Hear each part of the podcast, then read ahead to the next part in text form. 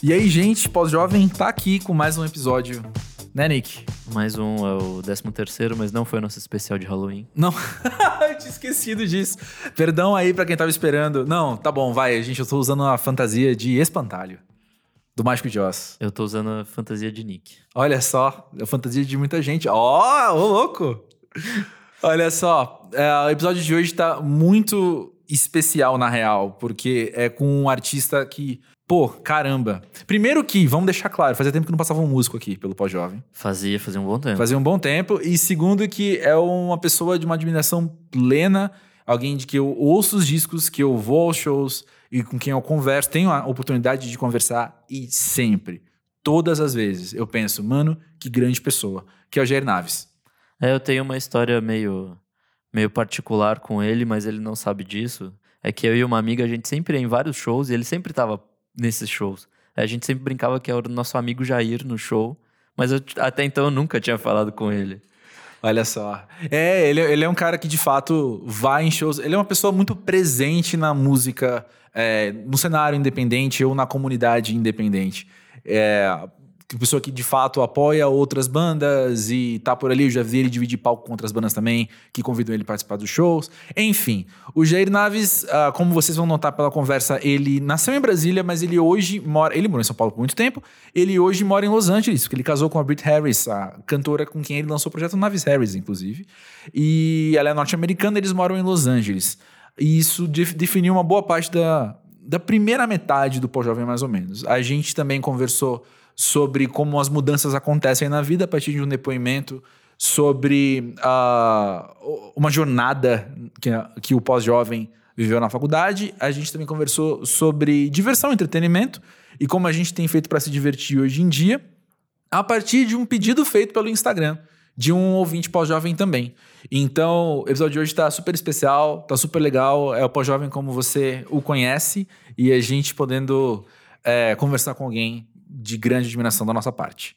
Pós já vem gravado no estúdio Monkey Buzz e quem tá atento tá ligado que tem show Man I Trust, dois shows Man I Trust no Brasil São em Paulo setembro. E Porto Alegre. São Paulo e Porto Alegre, 21 e 22 de setembro, respectivamente.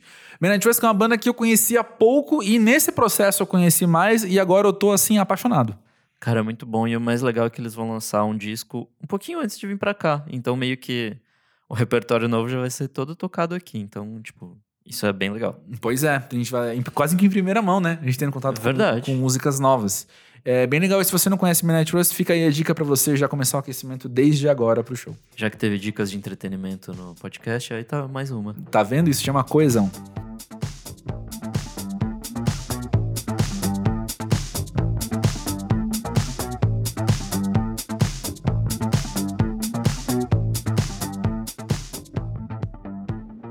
Jair, eu fico pensando que daqui um tempo, daqui umas décadas, assim, quando você olhar para trás nesse período da sua vida, você vai pensar que o que talvez mais marcou, ou uma grande definição de um período pós-jovem seu, é mudar de país, né?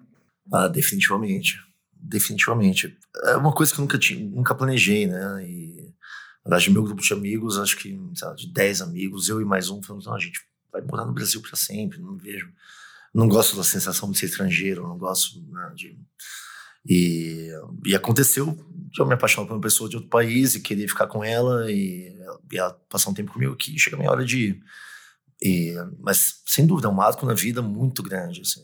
É um reinício, né? E é uma coisa que não tem como. É, um, é uma experiência que não, não tem como tirar de você.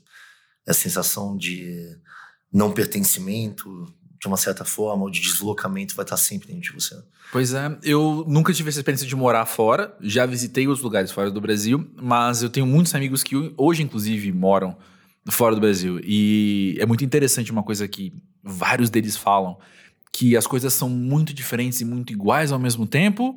Então você espera, às vezes você chega preparado para um tempo totalmente diferente, mas uma coisa meio de rotina de acordar e, e, trabalhar, etc. Meio que é imutável, né? E algumas coisas, então, são diferentes também na prática e você às vezes chega preparado para, ah, mas é minha rotina, mas o transporte é diferente, a disposição da cidade é diferente, ou a cultura mesmo é diferente, né? É, é bem isso. É... Eu não sei para onde seus amigos foram, mas no caso dos Estados Unidos, a gente. Fica muito claro quando você vai para lá o quanto a gente é americanizado tudo, não só idiomaticamente, mas mesmo os costumes não são tão diferentes, mas ao mesmo tempo são. As maiores diferenças que eu sinto, tudo isso que você falou, o funcionamento da cidade é completamente diferente. Você vê como São Paulo é uma cidade mais inclusiva do que a gente pensa no sentido de transporte público. E eu estou em Los Angeles, o transporte público de lá é, é, é muito menos eficiente do que, do que aqui. A primeira coisa que as pessoas falam é você precisa ter um carro para morar em Los Angeles. E eu não, não dirijo, nem sequer dirijo, não tenho, então, obviamente não tenho não, carta. E aqui já tinha uma. Você deve passar por isso, tem uma pressão social. Como você não dirige? Por que você não dirige? especialmente o homem, né? Porque eu acho que o carro tem todo um simbolismo fálico de poder masculino de, na cabeça das pessoas. E, enfim, mas eu não dirijo. Então lá tem, já tem essa coisa. Agora, as relações pessoais são muito diferentes. E o jeito que as amizades funcionam são muito diferentes. É... Acontece muito isso. Você fica meio confortável. Ah, acho que eu tô dominando, acho que eu sei onde eu tô. E acontece uma coisa que te desmorona, assim, que te dá uma rasteira e fala, puta, não, então peraí, deixa eu aprender como é que funciona aqui. Eu penso que se mudar para Los Angeles tem uma particularidade que é a familiaridade que você tem do local, porque você. Bom, a gente cresceu com TV ligada, né? A gente cresceu indo ao cinema. Então a gente tem essa impre... essas impressões de Los Angeles. Você chega lá e você reconhece alguns cenários, né? Ah, é. Então você tem que se readaptar até no seu repertório o que aquilo significa, né, da própria cidade. É, isso é muito legal no começo, porque você fica fascinado com as coisas, né? Você fica meio deslumbrado. É, no bairro em que eu tô, um dia eu tava andando na rua, voltando para casa, aí eu passei por um mural, falei, nossa, isso é familiar. Aí eu olhei de novo, é, foi o mural onde tem aquela, aquele disco do Elliott Smith, nossa. sabe? Tipo, e eu cheguei mais perto, tinha um monte de recado para ele lá e, e tudo mais. É, é, isso, isso é bem legal. E tem a coisa também do inglês, que bem mal a gente cresce é, ouvindo coisas em inglês e a gente, na necessidade, você percebe que você fala inglês muito melhor do que você pensa. É, tem toda essa questão cultural. E pra gente que gosta de, desse tipo de cultura deles, é muito fascinante mesmo, porque os, os cenários de filmes e tantos músicos vieram de lá e etc. Mas, ao mesmo tempo, é uma terra nova, uma terra estranha e você não tem referências, né? Você não tem referências pessoais, de crescimento pessoal, então você não tem familiares e amigos de infância. é como se, assim... É, não sei se você viu o Breaking Bad, aquela hora que eles têm que mudar de identidade completamente, uhum. vão para um lugar novo, ninguém. É meio que isso. Então você tem que reconstruir tudo, tudo, tudo do zero. E isso demanda uma certa energia. É, ao mesmo tempo, para muita gente isso é um sonho, né? Então, é. Para muita gente isso é um sonho. E.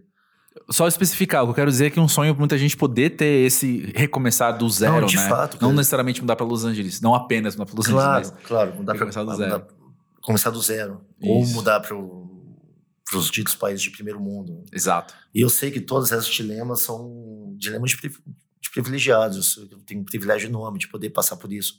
De poder estar tá lá, de poder vir para cá e de ter essas duas vidas em paralelo. É, tem, tem isso. No meu caso, é, com todo todo fervor político que estava indo, eu senti um, uma certa culpa de estar tá lá, sabe? Fala, putz, não, eu tô aqui, tá tudo isso acontecendo lá, eu não sei como estão meus amigos, eu não sei como vai ficar uh, a situação do país, a economia, eu não sei como, sabe, se, sei lá, minha sobrinha tá segura para andar na rua, ou se meus amigos músicos vão continuar trabalhando. Então eu falei, enquanto isso eu tô aqui, eu tô num lugar melhor, eu tô, tem, então, é meio, sabe assim, a sensação de, de sair na hora em que a coisa está pegando fogo isso pegou um pouquinho para mim. Eu não sei se isso é um sentimento comum entre outras pessoas ou não. Mas para mim isso foi presente, especialmente na época das eleições uhum. e pós, imediatamente pós-eleições. Uhum. É interessante, né? Porque é mais uma camada de adaptação para você lidar. E totalmente imprevisível, né? Você provavelmente no Brasil não tá falando, ah, eu mudando do país, eu tenho que lidar também com a culpa de sair do meu país. Sim, não, muitas coisas só se manifestaram lá. Essa culpa eu não imaginava eu fui, eu fui em fim de 2017, então isso já é, não, não foi tão imediatamente antes. Mas foi uma experiência, é, tá sendo uma experiência ainda muito muito enriquecedora em vários em vários aspectos, muito desafiadora também. Uhum. E as pessoas lidam com isso de forma diferente, né? Uhum. E tem, tem gente que, que chega lá e se dá super bem. Eu tenho amigos próximos também, até que sei lá, vão pra, pra Berlim ou pra sei lá onde, ficam super bem falam, ah, não quero voltar de jeito nenhum. E tem horas que eu falo, puta, como eu queria estar em São Paulo agora, sabe? Então, É, é maluco. E ao mesmo tempo tem um tipo diferente de culpa, porque minha companheira tá lá e eu não. Eu fico pensando, tenho que estar tá aqui para ela. Mas até que ponto eu posso deixar minha vida de lado lá e assim, não vou. É, é não vou recomeçar totalmente. Os americanos eles crescem com uma coisa, eu não estou falando especificamente da Brit, mas eu percebo que eles crescem é, rodeados de histórias de gente que deu tudo para ir para lá, assim, que chegou lá com a roupa do corpo, falou, putz, não, meu sonho é vir para cá, o que tá lá ilegalmente, quer ser um cidadão. Então estão acostumados com a ideia de que ir para os Estados Unidos é o é, ah, é como se fosse o privilégio máximo que uma pessoa pode receber. Assim. Então, eu sinto que para eles é um pouco difícil entender. Ah, mas por que você quer voltar para o Brasil tanto? Sabe, você está aqui, você está bem aqui. Não sei. É, eu penso que, salvo alguns casos de gente, ainda mais quem busca o recomeçar do zero e por isso se muda para outro país, que eu imagino que tenha sido o seu caso, né?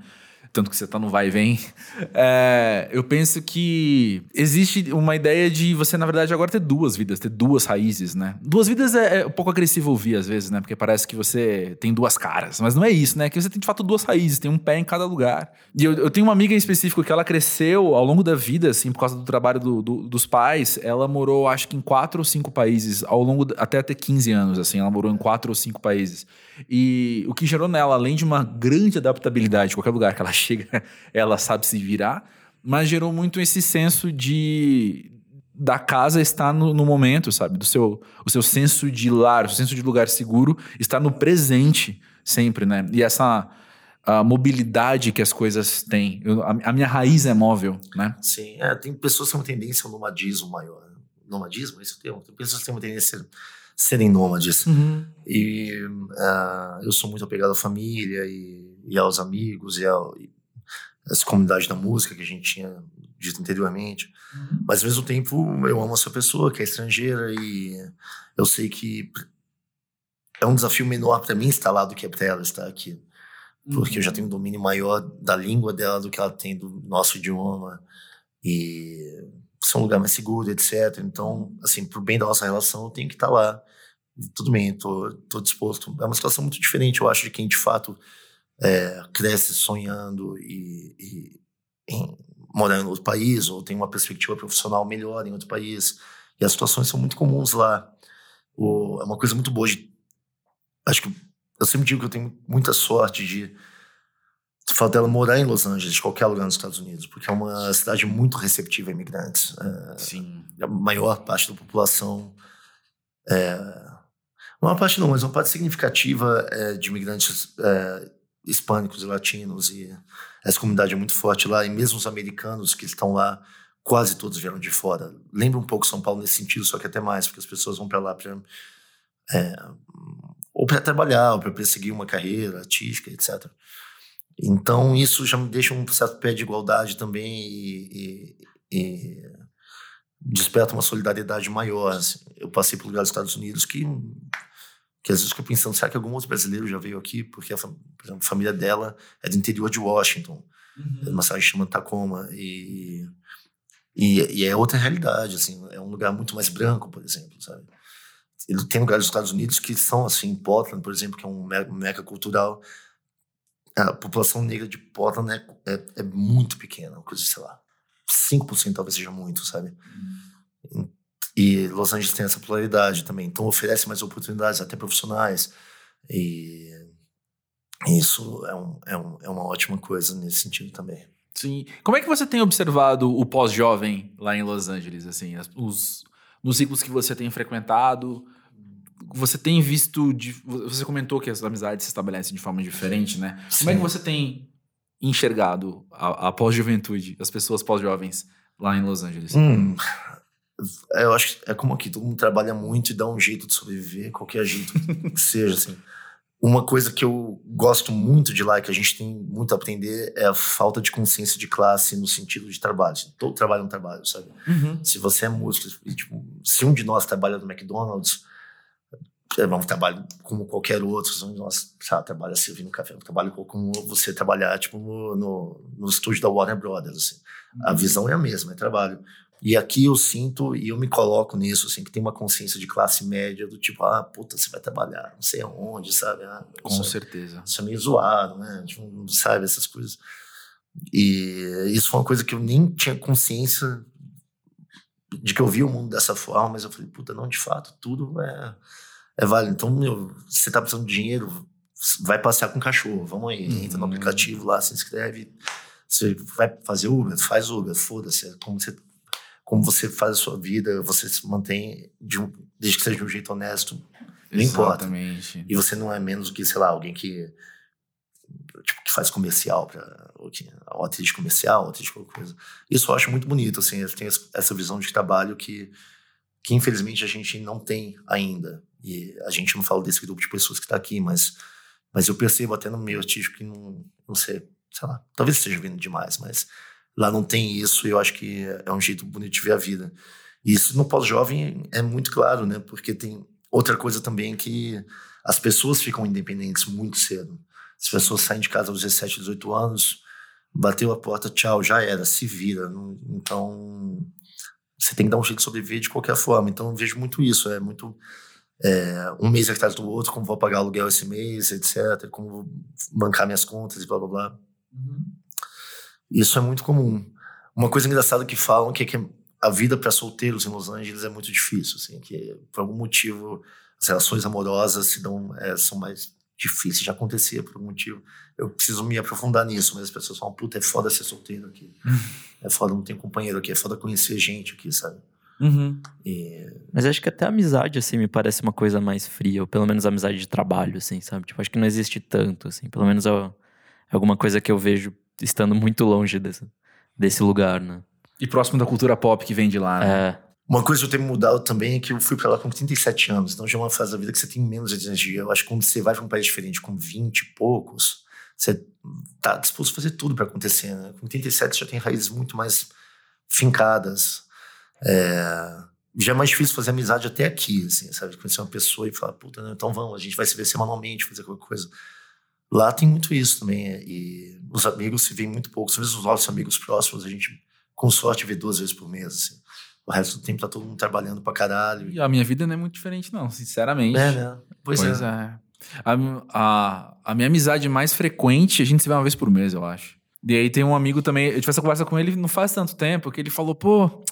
Ele, ele veio pedir desculpas, assim, sabe? De falar, ah, desculpa que a gente quase não se vê. E eu pensei, cara, pra mim, a gente se vê. Gostaria de te ver toda semana? Gostaria, seria massa, mas ao mesmo tempo a gente se. E, e, a gente se vê conforme a gente dá, porque ele também tem a vida de, de paulistano que eu tenho, que é de não parar quieto nunca. Mas aí também me veio uma. Como é que fala? Eu cheguei a essa conclusão, assim, coloquei em outros, outra perspectiva. Veio outra perspectiva que foi de, cara, os meus amigos mais próximos, eu vejo quantas vezes por ano? Dez vezes por ano?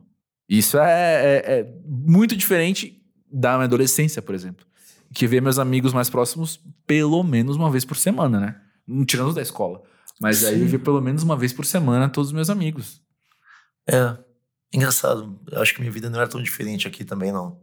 Nesse aspecto. São né? de metrópoles, né? as distâncias são grandes também. Uhum. E o teu tempo livre está tão cansado que você quer fazer qualquer coisa que não te, não te consuma muita energia. Isso é, é verdade mesmo. Para além do que você tem que fazer, né? Sim. Eu, também esses dias tive uma conversa com um amigo que está querendo mudar de trabalho, porque ele, ele trabalha seis dias por semana, a folga dele varia o dia e, e tá muito pesado. E ele falou a seguinte frase, que por mais óbvia que seja, faz um sentido absurdo com o que você acabou de falar da falta de energia, que ele falou, eu preciso de dois dias de folga para um, eu descansar e no outro fazer o que eu preciso. ah, isso é impressionante. E é exatamente isso, porque você precisa fazer coisas que precisam ser de folga, meu. A gente, a gente sabe como que é ter casa e ter que cozinhar, lavar roupa e limpar a casa, entendeu? Ou fazer coisa de, de burocracia, de banco. Essa semana eu tive aqui no cartório, por exemplo, sabe? Tem coisas que você precisa fazer e você precisa ter um tempo de fazer coisas, para além do tempo de descansar, que é. Não preciso nem dizer o quanto que é. o mínimo, né? Tipo. E do quanto é saudável, o quanto é Sim. é importante ser mínimo, ser básico, né? Exatamente. E, e falar em saúde, você, o tempo que você tem, às vezes, é o tempo que te resta para ir no médico, para ir no dentista, alguma coisa. Então, tem todas essas coisas, além de pagar a conta, de limpar a casa, de, sei lá, cuidar do seu cachorro, de, enfim, ou dar tempo para sua companheira ou seu companheiro. Uhum. Você também tem que ver os amigos. E é, é, então acho que isso é, é semelhante a São Paulo, a vida do, do pós-jovem, é. nesse aspecto.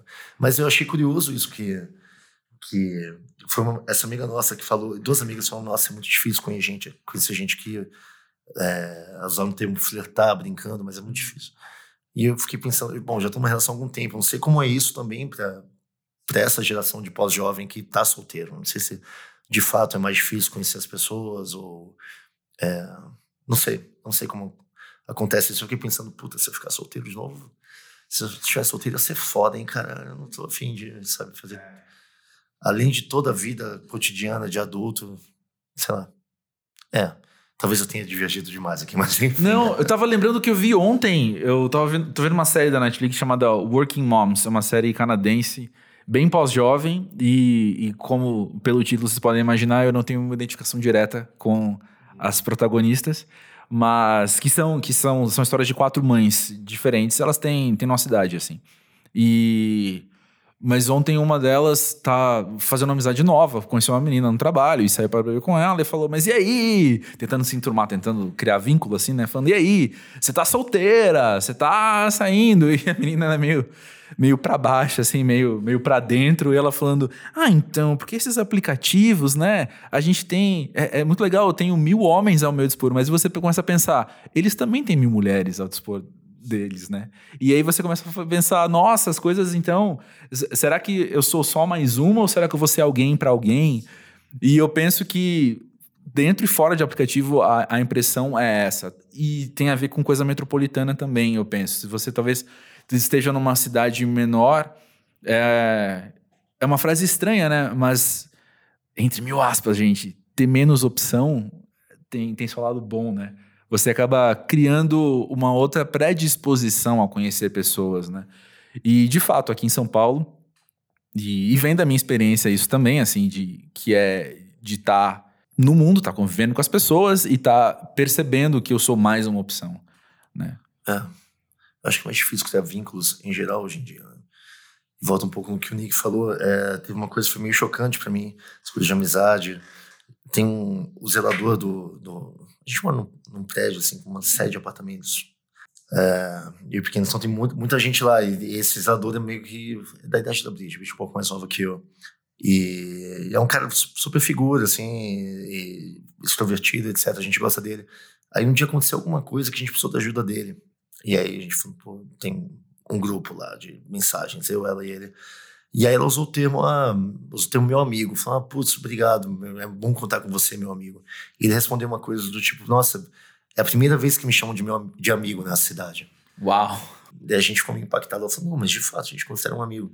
Então, é muito mais, as relações são muito mais distantes nesse sentido, sabe? Então, é, essa coisa de, sei lá, a gente tá gravando isso hoje, aí semana que vem eu posso mandar uma mensagem para um, um, de vocês aqui, falando, pô, vamos tomar uma cerveja? Ah, vamos se eu fizer isso lá, ah, por que, que vocês vão cerveja comigo? Não sei o que. Então, sabe, assim, tem uma desconfiança muito maior. Uhum. Esses vínculos se dão de uma forma muito mais lenta. Quando acontecem, eles são fortes, mas eu acho que são de uma forma muito mais lenta mesmo. Uhum. É uma individualidade muito maior. Assim, eu sinto que as pessoas são muito solitárias, é um tipo de solidão. Acho que aqui também, né? Metrópole, tipo, assim, Sim. uma multidão de, de pessoas solitárias, é meio que isso, mas lá é muito, é muito mais intransponível, eu acho. Engraçado você falar isso, porque a leitura que eu faço do que você acabou de narrar é a seguinte: existe uma predisposição cultural brasileira de falar, ah, vamos, vamos sair, vamos tomar é. alguma coisa, tudo bem, normal. Porém, eu sei, eu sou paulistano, nascido e criado aqui, eu sei que eu fui chamado de frio e desconfiado diversas vezes ao longo da minha vida. Porque eu penso que, que, a gente, que em São Paulo a gente talvez viva essa dualidade de um lado ser bem brasileiro do que, ah, é normal, alguém me chama para sair, eu aceitar e acabou. E mas por outro lado também, eu tenho essa coisa meio metropolitana de espaço e de sair de casa com um escudo, de estar o tempo todo meio defensivo e, e eu entendo que é menos por causa do fator cultural, é menos que em Los Angeles por causa do fator cultural. Mas talvez quando eu penso nos meus amigos de Fortaleza, por exemplo, a maneira com que eles lidam com isso é totalmente diferente. Ou mesmo no Rio de Janeiro, que é bem mais perto, assim, é, é, é frequente ouvir história de alguém falando. Sei lá, não, foi legal meu fim de semana. Meus amigos contando, assim, foi legal porque o pessoal apareceu aqui em casa. Em São Paulo a gente não aparece na casa dos outros, né? Se aparecer é super esquisito. Né? super. O que, que esse cara tá fazendo aqui? é. Eu acho que é engraçado. Talvez eu, eu, eu me identifico muito com o que você falou ao mesmo tempo.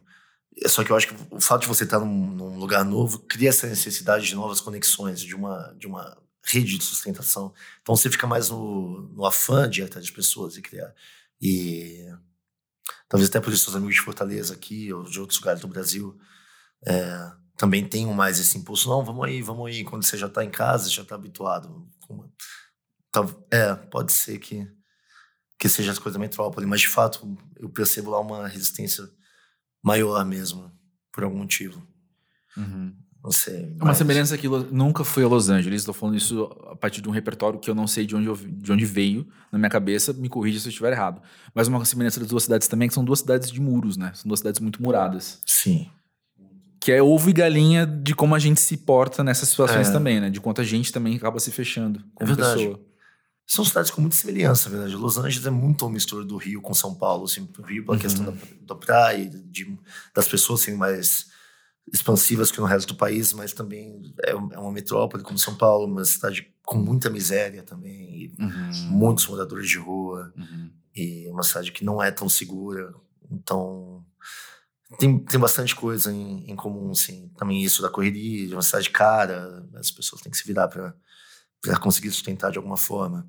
E de cultura muito forte também, né? São Paulo é incrível nesse sentido, como, assim, eu gosto muito de, gosto muito de ir ao cinema, uma coisa que eu faço tanto, tanto quanto ouvir música e, e estando lá eu percebi como o nosso circuito é bom, porque lá eles são muito autocentrados. Você conseguir ver um filme estrangeiro é dificílimo, sabe?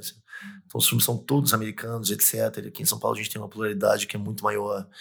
Opções gratuitas aqui também. É quando, quando a Brit vem para cá, ela fala muito do Sesc e, e de levar uma verdade cultural. Ela falou, mas tudo isso é de graça, que incrível. Então, a coisa de ter opções de graça é uma coisa que eu sinto falta lá. Tem pouquíssimo, acho que tem um museu gratuito na cidade, shows a céu aberto são bem raros. Então, tem muita coisa de São Paulo, eu não sei. Também tem isso, né, de olhar de fora, assim, é, para mim foi o oposto da síndrome de vira-lata. Eu passei a valorizar e enxergar beleza e riqueza em coisa que eu não via antes. Era algo que eu notei para conversar com você. Eu ia perguntar isso, de, de como mudou a sua ótica, né? Do. Cara, mudou do muito. Brasil. E algumas coisas me deixam tristes, porque quando você vai num lugar que funciona bem, você vê que não, não precisa ter tanto esforço para as coisas funcionarem bem, para você ter, ter uma garantia. Nossa, meu, podia ser tão melhor, a gente tem tudo na mão, sabe? E, e ao mesmo tempo, voltando para coisas gratuitas, a gente tem o privilégio de ter tipo, uma rede de saúde gratuita, que, claro, tem seus problemas, tem suas limitações, mas é uma coisa que nos Estados Unidos é impensável, assim, sabe? Impensável. Mesmo que você tenha planos de saúde, é tudo muito caro. O nosso acordo é que se acontecer qualquer coisa com a gente que não seja urgente, a gente pega um avião e vem para cá, que vai ser mais barato do que fazer lá, sabe? Nossa. Mesma coisa do transporte, isso das pessoas e, e a cultura e... Ah, eu não sei, ele tem uma generosidade aqui, eu vejo que mesmo com desconhecidos, eu não sei se é só no meu círculo social, mas se eu sei, ah, tem um amigo do André que veio para São Paulo, tá desempregado, puta, vamos... Eu, ó, eu te falo, ó, vou falar com alguém, vou ver se aparece alguma coisa, então nem que seja, sei lá, vou colocar o cara de, de hold ou de trabalhar, para trabalhar na banquinha no meu próximo show, qualquer coisa assim. Então tem uma preocupação que lá eu não noto não sei, eu acho que a gente é muito amoroso, muito. Não sei, eu passei a ver coisas muito boas mesmo. E a comida, pelo amor de Deus. Nossa, eu acho que a comida brasileira, de fato, assim, pela pouca experiência, eu não sou tão viajado, mas deve ser a melhor do mundo, porque, não sei, com menos de 20 reais, você vai num lugar e compra um prato feito, e aquilo pode ser uma refeição pro dia inteiro. Eu não sei, lá não tem nada nem de perto parecido. Sim. E uma coisa que é muito diferente, que eu adoro, que é que como as, como as refeições, principalmente o almoço, é um ritual, né? Assim, uhum. não, dificilmente você come na corrida, dificilmente vocês vão trazer, tipo, um, uma coisinha pro estúdio ficar comendo quando vocês trabalham. Não, vamos parar para almoçar, vamos lá, etc. Pois é. E minha esposa fala muito isso também. Ela fala, meu, isso é maravilhoso de vocês. Porque eu vejo ela, ela pega, tipo, um, faz um sanduíche em casa, num bagel e leva pro carro e vai comendo enquanto ela dá aulas, né? enquanto ela vai de um aluno para outro, assim. E, putz, fala, meu, isso não é jeito comer. E a mesma coisa com café, ela fala, ah, adoro o cafezinho, que você senta para tomar o um cafezinho, pai, depois você vai fazer as coisas. É. Lá eles pegam aquele copo gigante de café e ficam aguado pra caramba. Aguado pra caramba. É. É, é, é muito diferente. Então ainda tem uma. Eu acho que tem uma preocupação com viver aqui também, sabe? Uhum. Não é tipo viver em função do trabalho. Eu não acho que o trabalho te define tanto quanto lá, assim. Embora eu tenha falado isso da consciência de classe, mas lá eu tenho que trabalhar, trabalhar, trabalhar. E aí, tipo, o tempo que tiver livre pode ser 10 minutos, aí você vê o que você faz. Aqui, tipo, a gente trabalha para viver, assim. É, é, do que. É o oposto de viver para trabalhar, sabe? Uhum. A gente trabalha, não, mas eu quero ter meu, sei lá, eu quero no carnaval, eu quero ir pra não sei aonde, ou então, tipo, quero passar fim de ano, sei que lá, eu quero no fim de semana poder fazer o que qualquer que seja a coisa que você goste de fazer. Uhum. E, e, não sei, tem bastante coisa, assim. Como eu disse, a gente é muito americanizado, então no nível superficial é muito parecido, mas você vai se aprofundando. A coisa da mentalidade do vencedor e do perdedor é muito forte lá também. É mais forte do que aqui. Assim. Tipo, ah, não preciso vencer na vida. Puta, tá, fulano de tal, puta, aquele cara é um zero, aquele cara é um perdedor, aquele cara não fez nada da vida. Mano. E aqui eu não vejo esse julgamento tão pesado. Não sei. É verdade. Não sei se é, vocês veem. Aqui, é, a, minha, a minha impressão de, da cultura brasileira é mais de dominação. É mais do que você falou do status de eu, eu não. Eu, eu me difiro muito de quem tá, entre aspas, abaixo de mim. Entendeu? Mas não necessariamente eu venci na vida ou perdi na vida, como, como uhum. você trouxe, né? Mas eu queria voltar um pouquinho, porque você citou algo que, que meu coração bate mais, mais rápido, assim, porque eu gosto muito de alimentação, pesquiso muito sobre alimentação. E, e eu tenho a impressão que o Brasil tem um paralelo com países da Ásia, do sul da Ásia, que é quando o, o estrangeiro pensa na saudade da comida, é uma comida caseira muito forte. Né? A gente são, são culturas de, de, de cozinha, são culturas de cozinha de casa, quero dizer, né? Não de culinária, de gastronomia apenas, mas você tem um almoço que a gente pode pagar pouco para ter um almoço legal na rua. Eu lembro de pesquisas que eu li há muito tempo dizendo que o pior, o maior concorrente dos fast foods no área de almoço, tipo, nesses, nesses grandes centros empresariais, eram os restaurantes self-service comida caseira. São os principais concorrentes deles, assim. Eu penso que a gente acaba criando esse vínculo muito forte muito afetivo, né? Exatamente. Com a comida. É uma relação afetiva, é uma memória também, né? Muito, sabe, memória do paladar e olfativa. Uhum. É... é engraçado, não tinha pensado por essa perspectiva, mas é muito óbvio que quando eu penso, ah, puta, que saudade do arroz, feijão, do que eu penso, ah, que saudade. O que quer dizer, que saudade de almoçar com a minha família, que saudade de, sabe, almoçar com, com os meus amigos, um dia de trabalho para almoçar. De fato, tem isso, mas também tem a saudade da comida em si, que é muito diferente. Uhum. As frutas aqui, agora, né, com essa chuva de agrotóxicos, não sei como vai ficar, mas as frutas aqui, que são, putz, lá você pega uma melancia, parece uma coisa meio, meio isopor, com, sabe, assim, não tem tanto suco, não tem tanto caldo, mas coisa para laranja, para todas as frutas. Uhum. Eu gosto muito de frutas e de sucos, então isso faz muito, muita falta.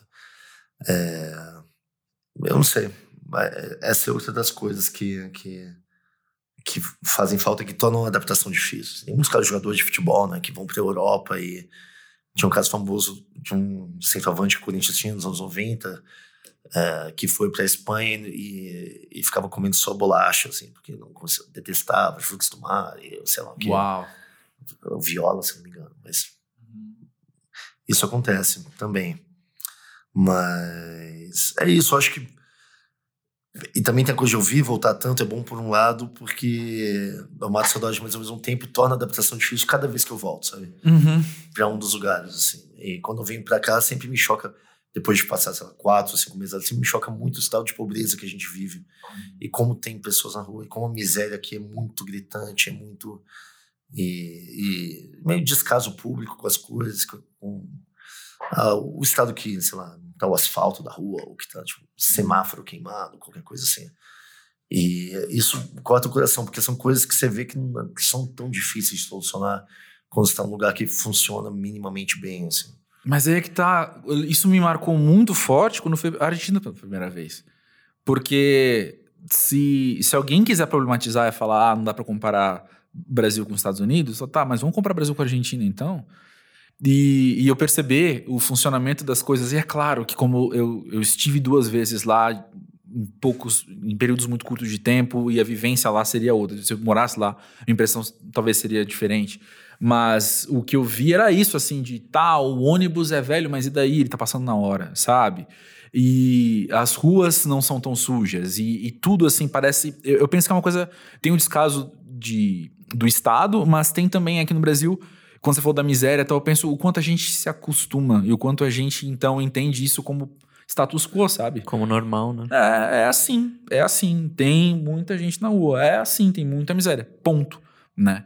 E, e eu, eu sei que é agressivo falar desse jeito, mas existe um senso de satisfação, sabe? De tipo, não é, beleza, tá bom, é assim. Já entendi e minha vida continua, sabe? Eu estou satisfeito em com essa realidade.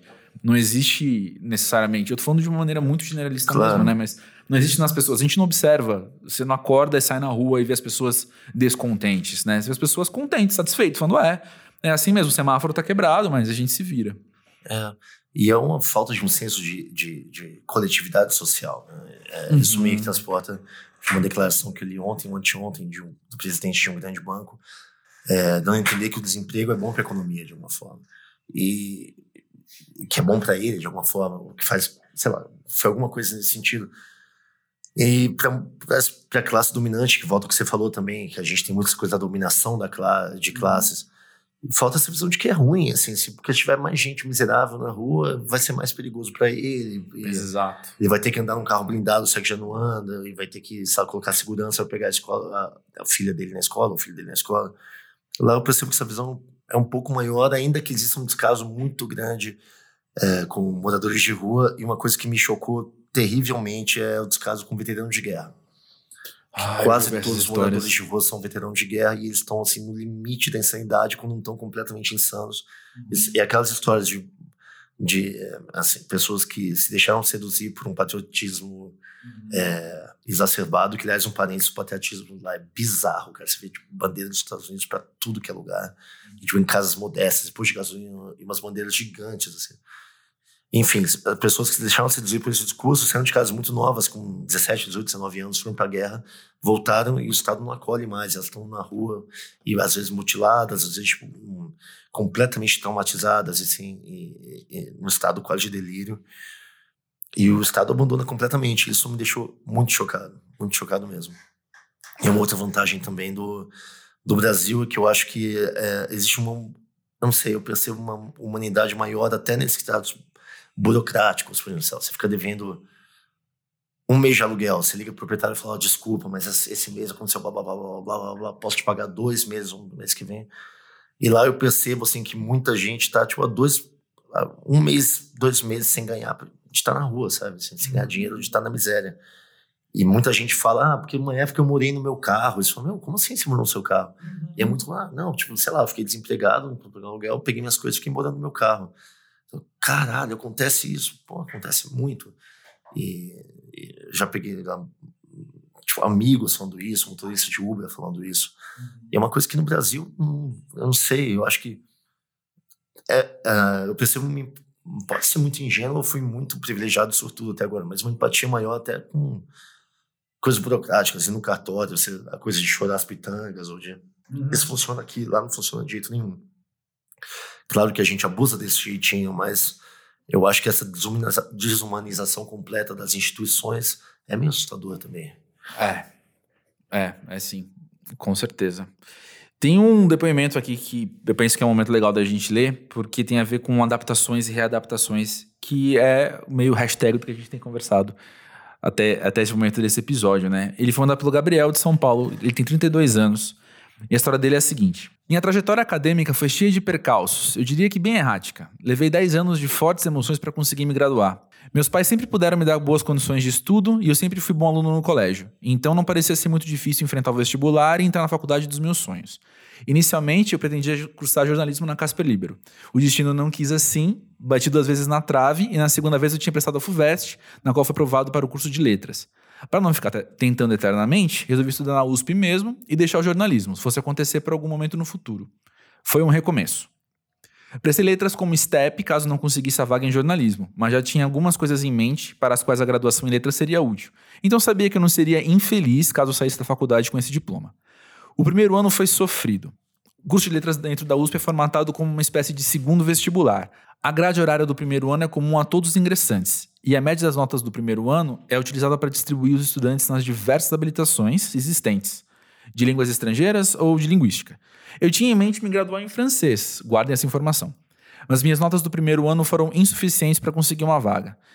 Eu não desejava cursar uma habilitação em outra língua, então resolvi cursar apenas português. Foi um segundo recomeço. E talvez esse tenha sido o início da minha longa transição para a pós-juventude. No início do meu segundo ano de curso, por descuido, perdi o prazo de matrícula. Isso significa que eu ficaria um semestre inteiro sem poder fazer nada. Teria de esperar seis meses para voltar a me matricular e isso bagunçaria todo o resto da minha graduação, por conta das disciplinas daquele semestre que seriam pré-requisitos para as disciplinas dos do semestres seguintes. Jovem e assustado, eu tomei uma atitude no impulso, pedi transferência de curso, quando eu fiquei sabendo que havia vaga nas ciências sociais. Mais um recomeço, é o terceiro que ele falou até agora, hein?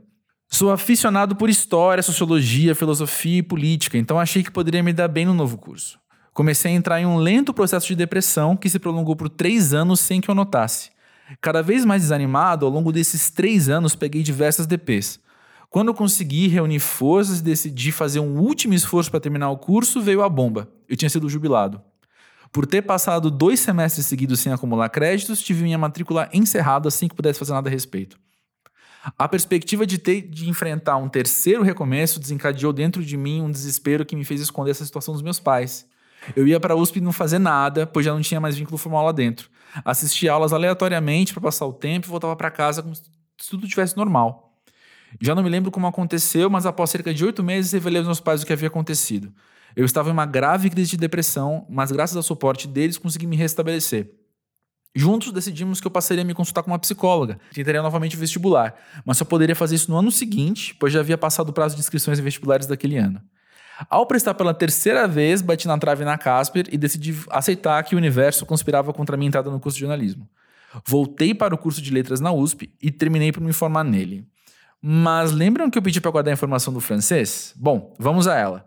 Nessa segunda tentativa na USP, já mais calejado, consegui a vaga de habilitação no francês. Aqui eu vou pedir espaço para uma pequena digressão que espero que acabe dentro do programa. Se não couber, é vida. Não, relaxa, cara, coube sim.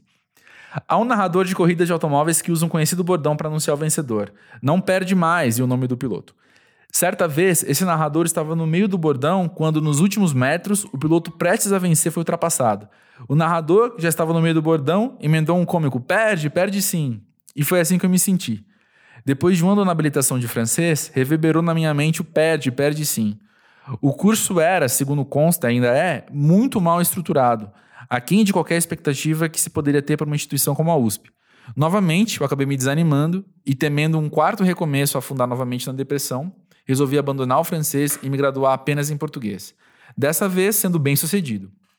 Em 2016, depois de 10 anos, me tornei bacharel. Foi longa e dolorosa, mas sei que imprescindível essa sequência de recomeços que acredito consolidou-se na minha entrada na pós-juventude. Hoje eu tenho convicção de que recomeços não são necessariamente ruins e que a pós-juventude e toda a vida são e serão repletas deles. E aí acaba o depoimento do Gabriel. Gabriel, obrigado por compartilhar sua história com a gente. É, é um. Penso que recomeços e a gente está pronto para novidade é um assunto que a gente tem falado desde o primeiro episódio do Pós-Jovem também, de uma maneira ou de outra, né? A gente tem a gente cresce com ideias de linearidade das coisas e de repente a gente tem que se adaptar e readaptar e não, não é assim. Como você falou, né? Você, não, você nunca teve o sonho de morar fora do país, então você não sabia que você moraria fora do país. Então você ir para lá é também um recomeço. Mas também, como a gente já falou também uh, em, em episódios anteriores, existem muitas crises profissionais acontecendo nessa época. Então, você prestou um vestibular aos 18 anos e você não sabia que você, X anos depois, ia falar: eita, preciso não mudar isso. Não quero mais isso. Não quero mais isso porque eu quero outra coisa agora. É, eu, eu penso que a gente se vestir dessa, dessa noção de que a vida vai ser sempre readaptação vai ajudar, vai amenizar, acho que é isso que eu quero dizer, vai amenizar um pouco as, as mudanças bruscas, né? É, eu acho que sim. É a gente tem que ter consciência de que nunca vai estar no estágio da vida em que é isso, tá definitivo. E eu vejo pessoas mas, com mais com 50, 60 anos tendo que passar por recomeços bruscos e inesperados. É, mas é sempre um choque. E essa coisa da escolha profissional é muito complicado você fazer isso quando você não tem noção nenhuma da vida ainda. Com, Nossa. Com 16 anos já tem que ter na cabeça qual vestibular você vai prestar E eu não sei quanto a vocês, mas eu não sabia nada da vida com 16 anos. Nossa, Então, eu sei pouco hoje. é. Essa informação acadêmica é difícil. Eu também fui pro jornalismo, mas antes eu passei por psicologia, fiquei um ano e desisti, fui pro jornalismo. Hoje em dia eu não trabalho mais com jornalismo. É muito, eu não sei.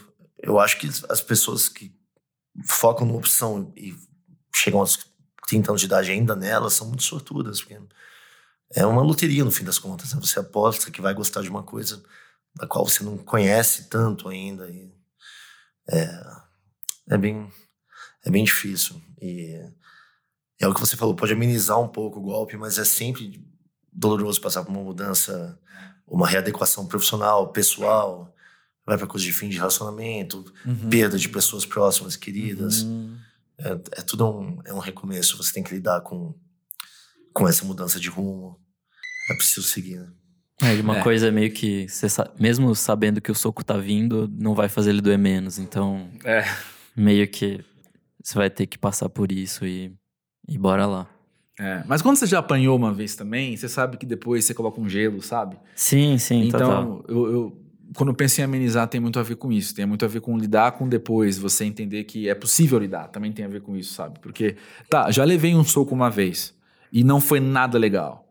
Mas eu tô bem hoje. Então, se eu tomar outro soco amanhã, eu não vou gostar. Eu não quero.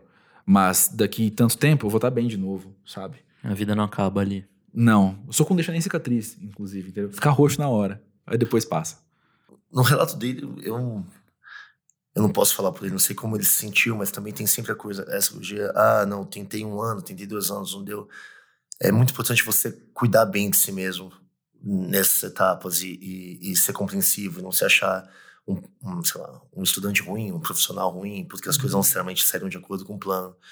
Eu acho que nós temos uma tendência de tratar nós mesmos como a gente jamais trataria outras pessoas. Então, se você me conta uma história desse tipo, eu nunca vou virar pra você e falar é, coisas que talvez eu dissesse pra mim mesmo, do tipo, puta, você realmente não serve pra isso, você é um fracassado, você não tem jeito, você, você é uma vergonha pra sua família, você blá, blá, blá. E são coisas que de, uma forma ou de outra a gente nos diz e que deixam o processo todo ainda mais difícil, te deixam com menos força pra seguir adiante, etc.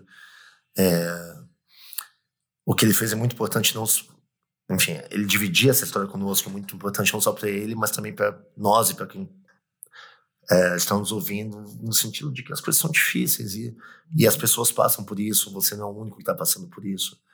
Eu tive um milhão de recomeços é, dentro e fora da música e, e pessoais, e todos são difíceis. Eu tenho certeza que tem mais alguns à minha frente que eu não sei ainda quais são. Mas é uma parte inevitável da vida. As mudanças vão acontecer. E a minha vida não vai ficar para sempre como está agora, nem a de vocês dois. Pois é. É. Pois é. Ah, Gê, que legal que você tocou nesse assunto de, de como a gente se cobra diferente de como a gente cobra os outros, né? Porque eu tive uma experiência recente próxima a mim, assim, de, uma conversa que, que partiu desse pressuposto, num âmbito absolutamente diferente, assim, quase que o inverso desse, que era é, tá conversando com um amigo que tá num relacionamento ah, muito particular. E, e eu falar pra ele também o contrário, falar, se eu te contar uma história que eu passei nesse relacionamento, você vai falar, cara, isso aí é complicado, sabe? Mas como ele tá vivendo em primeira pessoa, também ele acaba sendo ofuscado por sentimento, fu- ofuscado por, por laços que ele tem e quem tá de fora não tem, né? Mas é, eu penso que tem dois lados aí, duas ferramentas que são importantes, né? Uma é você ter gente do seu lado para justamente falar isso. Você tá se cobrando muito uma coisa e a pessoa fala assim, cara, ó, tá aqui uma camada de empatia, tá aqui uma camada de aceitação, tá aqui uma camada de, de, de, de afeto para você lidar com isso de uma maneira diferente. E também a, a outra ferramenta é, a partir disso, você adquirir esse exercício de, de se colocar talvez em terceira pessoa. Por mais estranho que isso seja muitas vezes, mas de tentar se observar de fora, assim, falar... Eu tive uma experiência bem parecida com isso, que é tipo de, sei lá, tava conversando e aí eu me ouvi, tipo, sabe quando você se ouve e aí você fala tipo, nossa, é tudo isso, eu, eu tava passando por isso e tal, sabe, tipo, coisas assim. Então acho que de fato isso é muito importante, você se tirar um pouco da situação e tentar ver por fora como funcionam as coisas. Porque É meio esquisito, assim. Eu tava, tava conversando por texto e aí eu fui ler depois o que eu mandei. Daí é, acho que é muito mais visível, assim, de do quanto você tá se importando por umas coisas que às vezes não, não é culpa sua, assim, sei lá. É, é coisa de se cuidar bem, né? É, não só cuidado com o que você diz para si mesmo, mas também, não sei, tentar ser carinhoso e compreensivo e, e, e ver suas qualidades também, não só observar as falhas, as coisas que não deram certo. E eu acho que também tem que ter um. É uma coisa da cultura ocidental, talvez a cultura mundial, mas a coisa de é, não deixar a masculinidade ficar no caminho de você abraçar a sua vulnerabilidade, falar, Com certeza. procurar alguém, falar, puta, meu, eu tô mal, vamos, vamos fazer alguma coisa, ou, puta, fracassei, que merda, não deu certo isso, mas eu quero fazer acontecer. E não manter aquela pose sempre de, ah, não, eu sou dono da situação, e não, tá tudo bem, não, não importa. Que é uma coisa que nos é passada na educação é, de homem e desde menino, né, assim, só, tá reclamando do quê, não sei. Ah, essa história que homem não chora, não sei o É. quê. Variações dessa máxima, assim. Tem um outro aspecto aqui na história do Gabriel que, que eu tava pensando enquanto eu lia, que ele levou 10 anos nesse processo, né? E com toda a cobrança que a gente tem voltando, né? Quando a gente tem aos 16, 17, 18 anos de você decidir toda a sua vida. Quando você tem 16 anos e você pensa em 10 anos, é uma perspectiva de mais da metade da sua vida, né? E, e eu penso que quanto mais ele se desaproximar de 2016, que é quando ele, então ele se formou, menos tempo vai ter levado esses 10 anos. É claro que teria sido muito mais agradável ter vivido isso em quatro. É claro. Mas ao mesmo tempo, a gente vai se reacostumando com as contagens de tempo e ao longo da vida, 10 anos vale cada vez menos enquanto quantidade, não em valor, mas em quantidade. Né? Tanto que eu lembro que quando terminei a graduação, eu fiz em quatro anos, e terminei a graduação pensando, não quero me comprometer a fazer outra graduação de quatro anos. E aí passou relativamente pouco tempo, eu pensei assim, mas quatro anos, cara, dá para encarar. Ou cinco anos, dá para encarar fazer de novo isso, né? Então, e eu penso que é é bom a gente aprender também essa maleabilidade que o tempo tem o quanto antes para a gente poder tomar essas novas decisões e sabendo que ao longo da vida eu vou ressignificar a quantidade de tempo, né? Não, de fato, isso é incrível. Para mim, 10 anos hoje em dia, sabe, claro que não é nada, mas claro que não posso dizer que não é nada, mas é engraçado comparar quando tinha 16 anos, parecia uma, não, uma, uma vida inteira, assim. Pois é. Eu, eu, tive, eu tive essa experiência em primeira pessoa, de um jeito que eu. Meio como você falou, Nick, assim, de ouvir o que eu falei e dei risada, assim, porque eu não lembro quando foi isso, mas eu queria me inscrever numa pós-graduação. E aí eu tava pensando em me inscrever, e aí eu fui ver e tinha acabado o período de matrícula. E aí só abre de dois em dois anos. Aí eu pensei, ah, tudo bem, dois anos não é nada, eu espero dois anos. Aí eu dei risada, assim, falando, nossa, cara, isso é meio inédito, né? Eu devia ter, não sei, 30 anos, talvez, quando isso aconteceu. E, e foi isso, assim, de eu lembrar, né? De eu com, com 22, terminando a faculdade, falando, cara, quatro anos é muito tempo. E agora pensando, não, espero mais dois anos pra fazer pós-graduação. Tudo bem. É até. E aí, pensando também em pós-graduação, é até melhor, né? Porque dois anos você adquire mais repertório, você chega. Dois anos de maturidade também a mais, vale a pena sempre, né? Então, o tempo é muito ressignificável o tempo todo. E mais uma vez, então, a gente vai falar isso várias vezes porque vale a pena, mas Gabriel, obrigado por ter dividido a sua história com a gente. E quem quiser também contar sobre seu próprio amadurecimento, pode mandar no e-mail podcast@posjovem.com.br. Além do e-mail, a gente está com arroba pós-jovem no Twitter e no Instagram. E foi por Instagram que o Bruno mandou pra gente uma sugestão de tema. Ele falou assim, ó. Acredito que na nossa juventude resumimos diversão, lazer, entretenimento a sair para beber e paquerar. Risos. Vocês têm a mesma impressão? Falem também se as ideias de seus amigos sobre esses assuntos estão alinhados às suas, porque ele pediu pra gente conversar um pouco sobre entretenimento, sobre como a gente se diverte também. E achei legal ele falar isso, porque de fato, a gente conversando ainda mais sobre amadurecimento e trazendo os depoimentos, é algo que, que é essencial, que é saudável, como a gente falou hoje, do descanso. Às vezes, às vezes a gente não dá a atenção necessária aqui no, no pós-jovem. Mas então, vocês, a maneira com que vocês se divertem hoje é diferente ou parecida com a juventude? Na pós-juventude? Eu acho que hoje em dia eu sinto uma pressão menor pra me divertir. Acho que isso é uma coisa que a gente já falou em algum Uhum. programa, tipo de, ah, eu tenho que ir na balada. Não sei, cara, eu não tenho. Se eu quiser, eu vou. e, e tá tudo bem se eu não for também. E por fim, minhas diversões, assim, em grupo, pelo menos, acabam sendo, tipo, sei lá, vou no bar, vou beber uma cerveja, vou ficar conversando sobre música, sabe? Tipo. E é uma coisa meio assim, é, é muito menos pretensiosa do que era antes, que é tipo, não, eu tenho que fazer uma viagem grande, não sei o quê, e, tipo, tenho que fazer mil coisas e tal. Hoje em dia, para mim, é muito mais simples. Falo, tipo, ah, cara, sei lá, vamos na casa de alguém, vamos beber uma cerveja e é isso. É engraçado isso da pressão, né? Isso acontece muito quando a gente é jovem mesmo. Mesmo do círculo social, fala, meu, vai todo mundo, você não vai. Então, eu preciso é. que você vá comigo. Nossa, hoje em dia eu sou muito melhor pra falar, tipo, cara, não, não vou, não quero. É. Ou então eu tô no rolê e falo, tipo, gente, tô indo embora, tchau. Porque, tipo, acabou a energia aqui, eu tô quero ir pra casa. É. Esse momento do tô indo embora é difícil até hoje, assim, porque eu sou. Sei lá, acho que eu já nasci meio velho nesse sentido. Eu gosto de ficar em casa e eu sempre sou o primeiro a ir embora. E tem aquela coisa. Ah, não, já! não, fica aqui.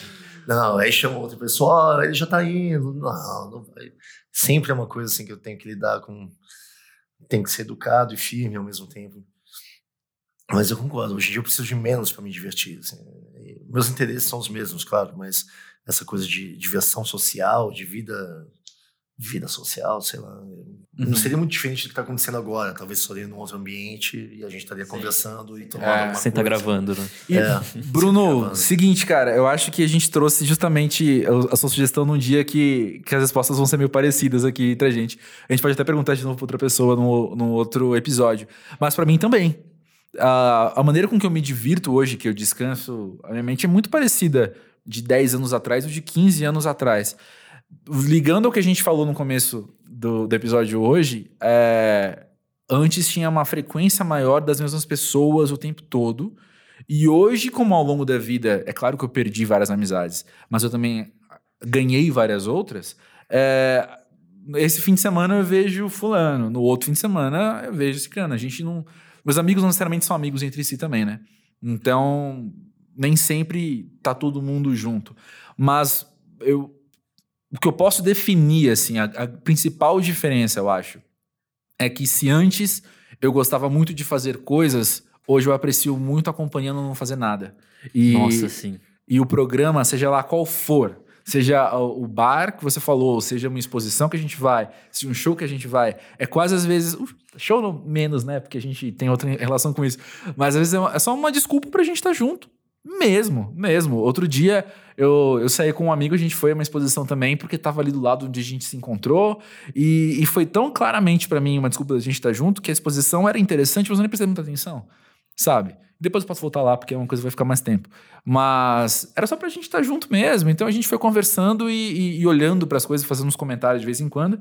Mas conversando era amigo que eu não via, sei lá, um ano e meio. Então, pô, é só uma desculpa para estar junto, né? É. É, e também você aprende a lidar melhor com, com a sua própria companhia. Né? Eu acho que você também uhum. aproveita melhor. Não tem aquela pressão, puta, tô fazendo isso sozinho, sei lá, vou sozinho. E só falar uma coisa que, pelo menos, que vale para mim, pelo menos. Eu tava dizendo como eu gosto de ir ao cinema, eu fiquei pensando, tipo, cara, eu gosto tanto de ir ao cinema. Às vezes eu vou ter umas coisas que eu sei que não vou gostar tanto. Vou... e aí tem a ver de coisa de não fazer nada, de descansar, que é, talvez seja o único lugar hoje em dia que as pessoas desligam o celular.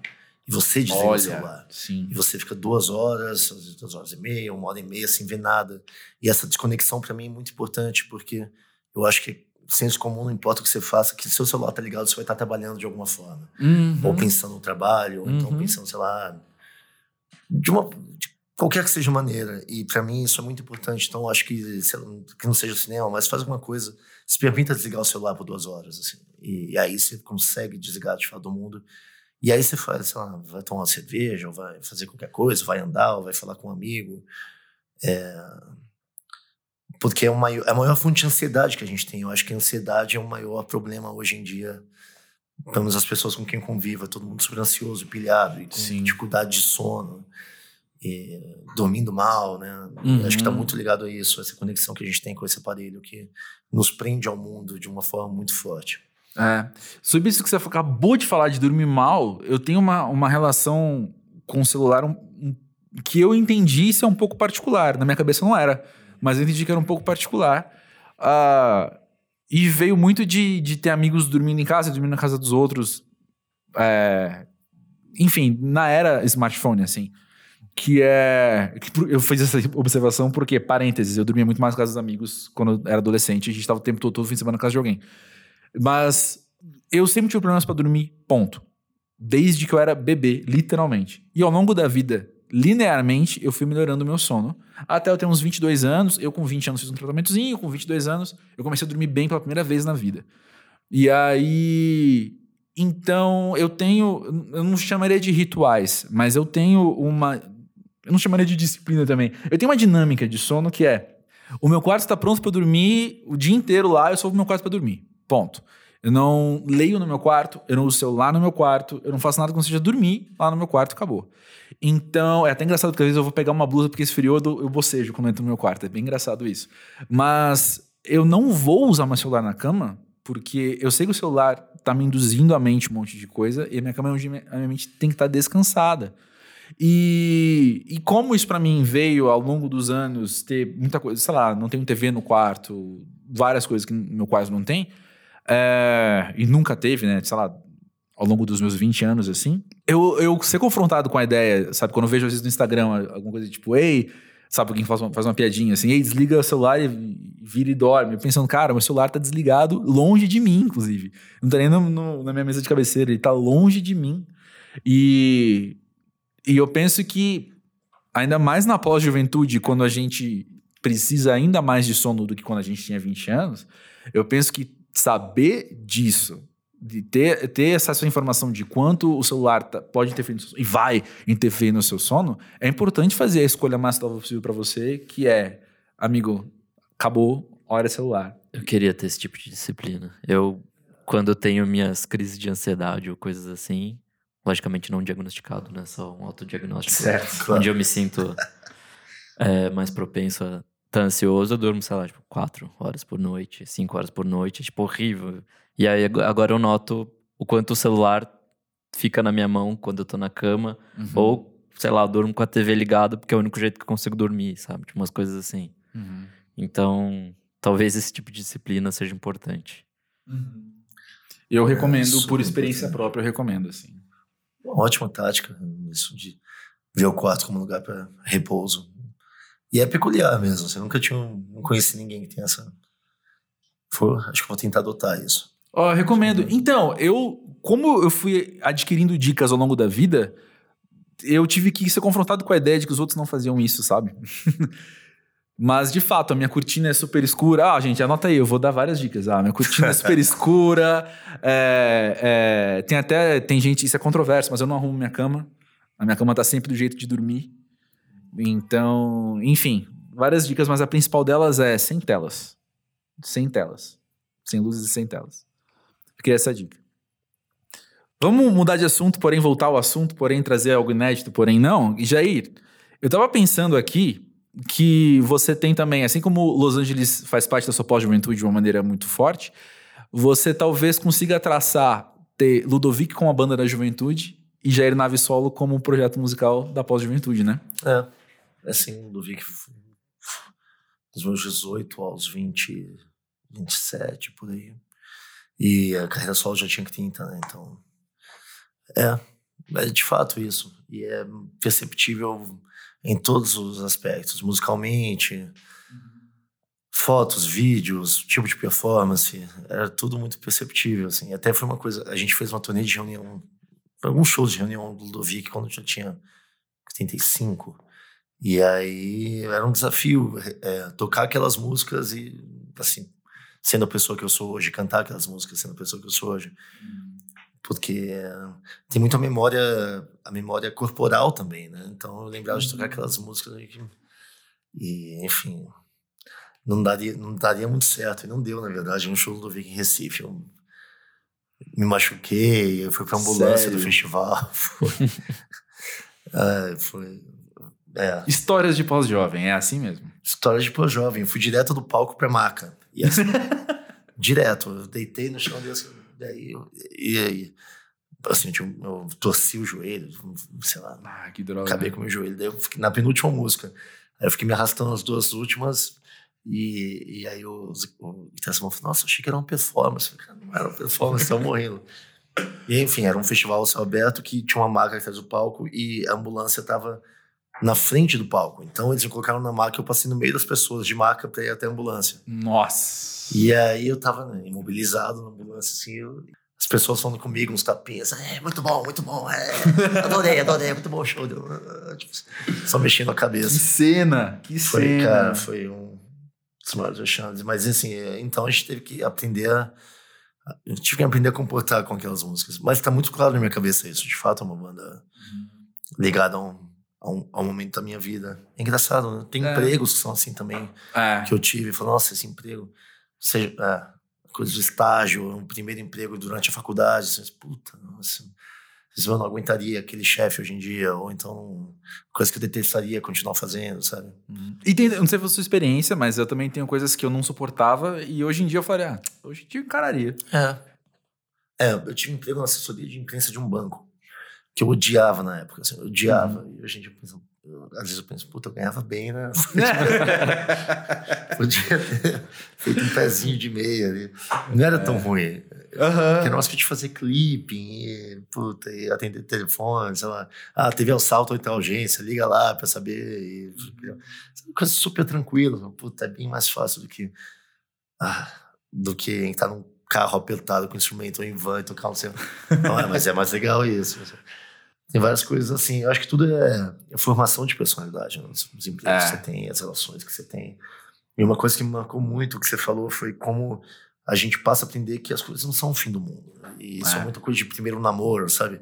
Aí acaba, você, meu Deus Exatamente. do céu, nunca mais vou amar ninguém. Exato. E de você fica uma puta bobagem. E, e, é, não sei, eu vejo es- esses ritos mesmo. E é, sei lá, é engraçado. Mas no meu caso, sim, o Ludovic é a banda da juventude. Até por isso é meio difícil pensar em voltar. Ou até, ah, vamos gravar um disco novo do Ludovic. Eu falo, puta, mas um disco novo do Ludovic vai ser o meu disco solo. Então, É, é, então. o, que eu, é mesmo- o que eu tenho pra dizer hoje em dia é, é isso, sabe? Uhum. A não sei que a gente assuma isso, mas. É, é curioso. Como é que é pra vocês as coisas de juventude? O que é que ficou marcado? Assim? Foram empregos Bom, também? eu, Foram- é, a minha carreira segue solo, né? Segue só. É. Não, o... eu tive muitos empregos. Eu mudei muito de emprego. É, em, sei lá, quatro anos eu fiz assim oito coisas. E eu digo coisas porque foram áreas diferentes, assim, desde trabalhar em shopping até dar aula de inglês até trabalhar em TV. Então, no espaço de quatro, cinco anos aconteceu muita coisa. É, talvez o, o que mais mudou tenha sido. Eu já eu falei isso, eu, dei uma dica disso em algum momento que eu não lembro, aqui no Pós-Jovem já, no passado. Mas é, era a vontade de fazer coisas múltiplas que eu tinha e que hoje eu faço. Então eu penso que na minha juventude eu estava muito dando uns jeitos de ousar querer ter mais de um emprego.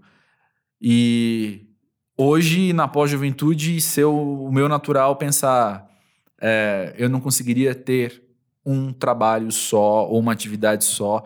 E, sei lá, por exemplo, tá fazendo pós-jovem enquanto eu faço outras coisas também, sabe? É, talvez na, a, a minha diferença maior seja essa, assim, no, meu, no gráfico.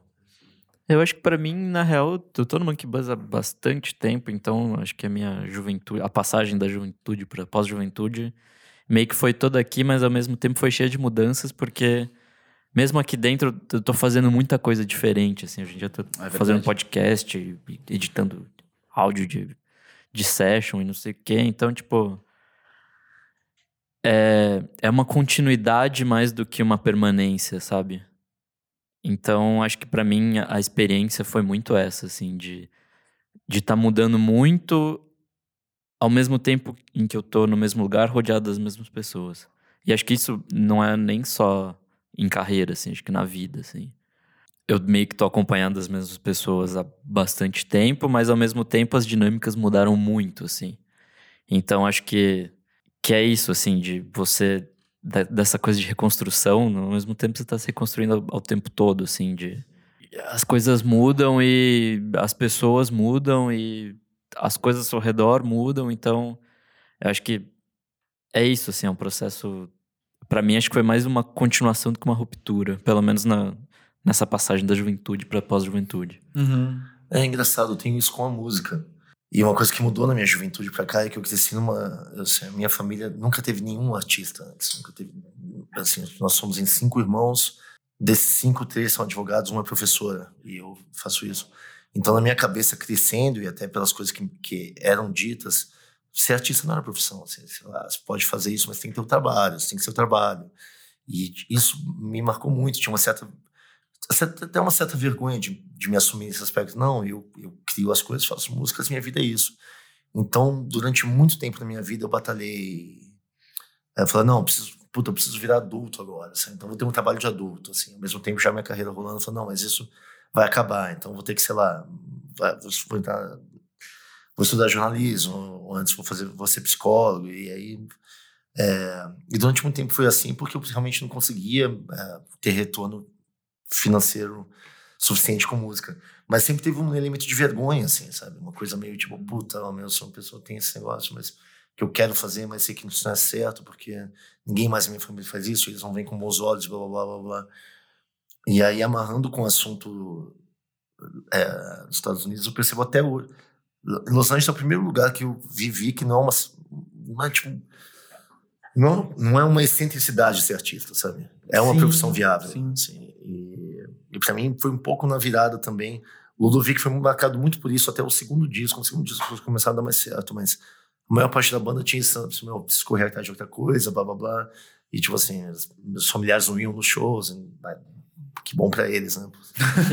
Mas só, e só passou a ter uma aceitação de fato é, por parte da minha família, especificamente da minha mãe, já que meu, né, meu pai não tá aqui. Depois do solo que as coisas começaram a acontecer mais, aí aquela coisa, aparece um jornal, lança um prêmio, e, blá, blá, e começa a ganhar mais dinheiro, vocês vão lançar, então, puta, rola, né? Que bom, então é isso aí. Mas acho que meu conselho para jovens, jovens artistas é que. Eu não sei se isso é uma coisa comum na geração de hoje em dia, mas eu também não tinha amigos artistas, amigos da escola, etc. Então, tipo, não tenha vergonha, sabe? Vai, vai. Enquanto não tiver dinheiro é, aparecendo, arruma um outro emprego, mas tipo, não deixa isso ser, uma, ser um caminho entre a sua. É, quem você é e quem você. a pessoa que se apresenta para o mundo. mundo. Vocês estão deixando isso claro. Sim, Mas sim. com a minha esposa tinha muito isso também. A família dela é, não admitia que ela fosse para esse lado. E ela, ela teve que se formar, ela se formou em artes cênicas paralelamente à contabilidade. Então ela fazia um de manhã, outro à uhum. noite, uma coisa assim, e, e, tinha uma vida secreta de sentido. Aí só nos últimos anos ela falou: Ó, oh, tô fazendo artes cênicas também. E é uma coisa que eu vejo muitos artistas é, lutando mesmo. Algumas pessoas se assumem desde sempre e isso é ótimo e eu realmente admiro. Mas se tiver alguém ouvindo que se identificou com isso, é, cara, segue em frente. E quanto antes você assumir esse lado e tipo, respeitar e valorizar, mais fácil as coisas serão. Então acho que um grande divisor da minha juventude, após juventude, foi isso. De eu saber quem eu sou e, e eu sei que para muita gente isso vale em outros âmbitos, até no mundo de hoje nem tanto, mas em, durante muito tempo foi a coisa da orientação sexual, assim, você só se assumir de fato é, por quem você se atrai depois de adulto, quando você é independente financeiramente, você não precisa responder para mais ninguém. Então, acho que esse é um conselho muito, muito, muito forte de, assim, se eu tiver que dar um conselho é esse, não deixe a aceitação ver só na pós-juventude. Assim. Venha desde sempre, porque isso vai facilitar muitas coisas, em todos os aspectos. Sim. É. Pô, a gente vai conversar, que já é massa, ainda ganha uns conselhos desse. DJ Nages, pô, Jay, obrigado. E aí agora é hora de falar obrigado por tudo isso mesmo, assim, porque foi muito massa conversar com você hoje. Foi muito massa conversar com vocês. É tão bom falar de outra coisa que não seja só a música, de poder ouvir a experiência dos outros e, e aprendi muito com vocês também quero ouvir depois para lembrar tudo que foi discutido aí e é. refletir mais em cima. A gente tem a vantagem de a gente participar disso duas vezes, porque a gente participa aqui, depois a gente ouve e a gente revive e é sempre legal. Então, obrigado, obrigado mesmo por estar aqui obrigado. Valeu obrigado demais. Valeu.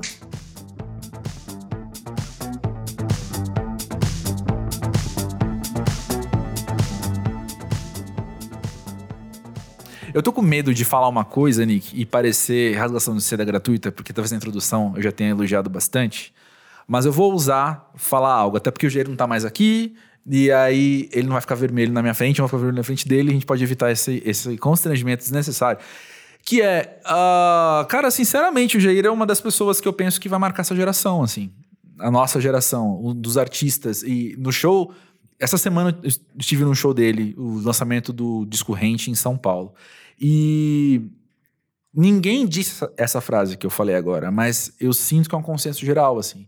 Na, a gente conversando sobre o show, até antes, amigos que eu encontrei, conhecidos que eu encontrei, gente do meio também, falando de ansiedade para ver o show do Jair. E esse é o consenso, sabe? Assim, tipo, cara, é um baita artista, uma baita uh, uh, mente autoral e criativa e de força poética que vai ser referência por muito tempo.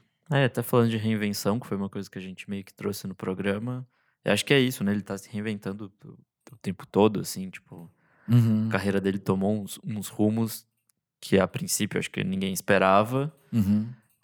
E acho que é isso. Ele, então é isso, ele sempre tá presente, assim, ele sempre tá fazendo coisas e são coisas ótimas. Então. Além de ter uma personalidade muito própria, né? Que, Sim. como a gente já tava conversando aqui, é, fora do, do, do pós-jovem, é, não tem outro parecido com ele, né? Não, a gente não conhece outro não parecido existe. com ele. Pois é. Então isso é de grande valor. E se você não conhecia o Jair Naves enquanto, como músico, agora conhece ele versão pessoa, né? Vale a pena conhecer a, a obra dele também, a discografia dele, é, é tudo muito interessante.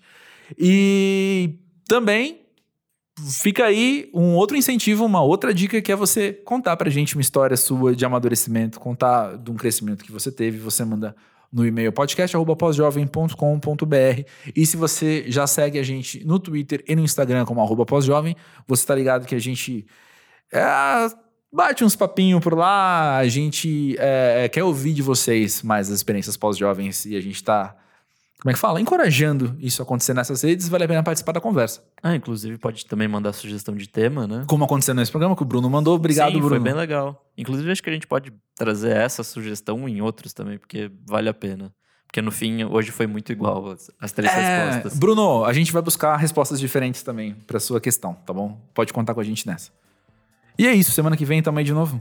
Tem mais semana que vem. Então até lá. Até mais, gente.